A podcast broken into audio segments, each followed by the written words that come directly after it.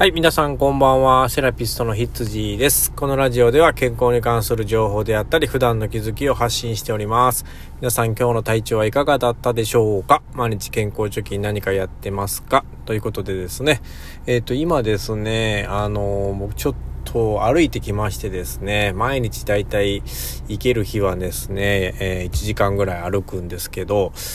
最近暑いのでね、お昼間がちょっと歩けないので、えー、だいたい夜に仕事を帰ってきてから余力があれば、えー、歩いてるんですよね。で、今、あの、ちょっとこう、娘のね、塾のお迎えに来た、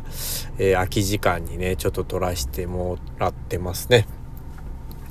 で、えっ、ー、と、最近ですね、あの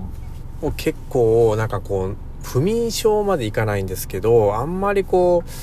なんか寝れてないなっていうのがあって皆さんどうでしょうかね。まあ季節の変わり目とかではないと思うんですけど、なんかやっぱりこうよくよく考えればですね、あのちょっと寝床が悪いんですよ。僕今寝てるところがね。あのなんか、治療用ベッドの実は上で寝てまして、で、なんか狭いんすよね。寝るところが、なんかこう人から治療用ベッドをもらったんですが、えー、うちマンションで置くところがなくてですね、まあ自分の部屋にも置くことになっちゃったんですね。で、まあ置いたらまあ邪魔なんでね、もうそこをこう寝床にしてしまおうと思って、備えしてるんですけれども、まあ、いかんせんね、この広さがないっていうところでね、ものすごくこう寝にくいんですよね。まあその上にまた布団、ちょっとマットレス、薄いマットレスみたいなのを引いて、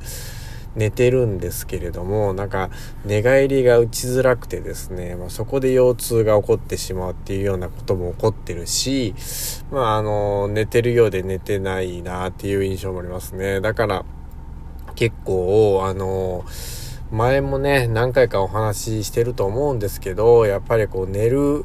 場所っていうのは、あの、すごくこだわった方がいいと思うんですよね。まあ、しっかりこう、ストレスなく寝れる環境、まあ、枕もそうですし、こう、あの、冬場来たらこう、暖かく寝てれてるかとかね、あの、温度設定もそうですし、で、こう、柔らかさ、マットレスのこう、柔らかさであったり、こう、きっちりこう、寝返りが打ってる状況であったりとかですね、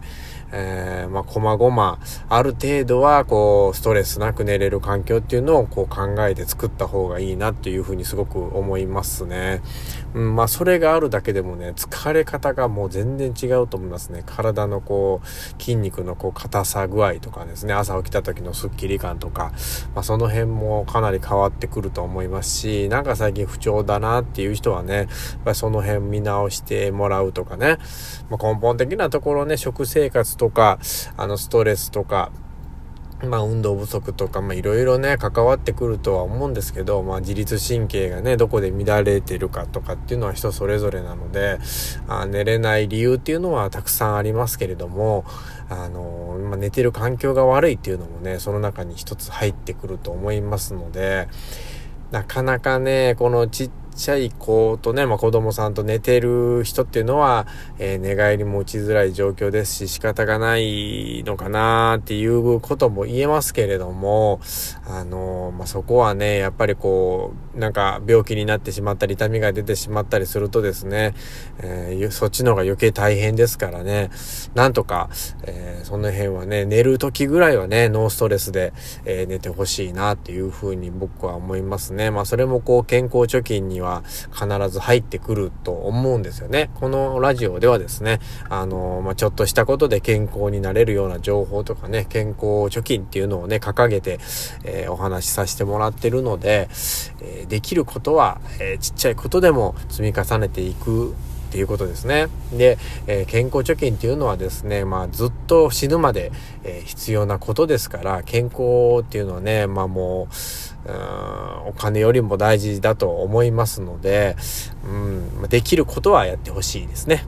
はい。えー、ということで自分のこの寝床が悪いっていうところからね、まあ皆さんも注意喚起ではありますけれども、まあ頑張って、えー、健康になるように、えー、毎日生活を送ってくださいということで、まあ締めが悪いですけども、これでおしまいにさせていただきます。また次回もよろしくお願いします。セラピストの羊でした。ではでは。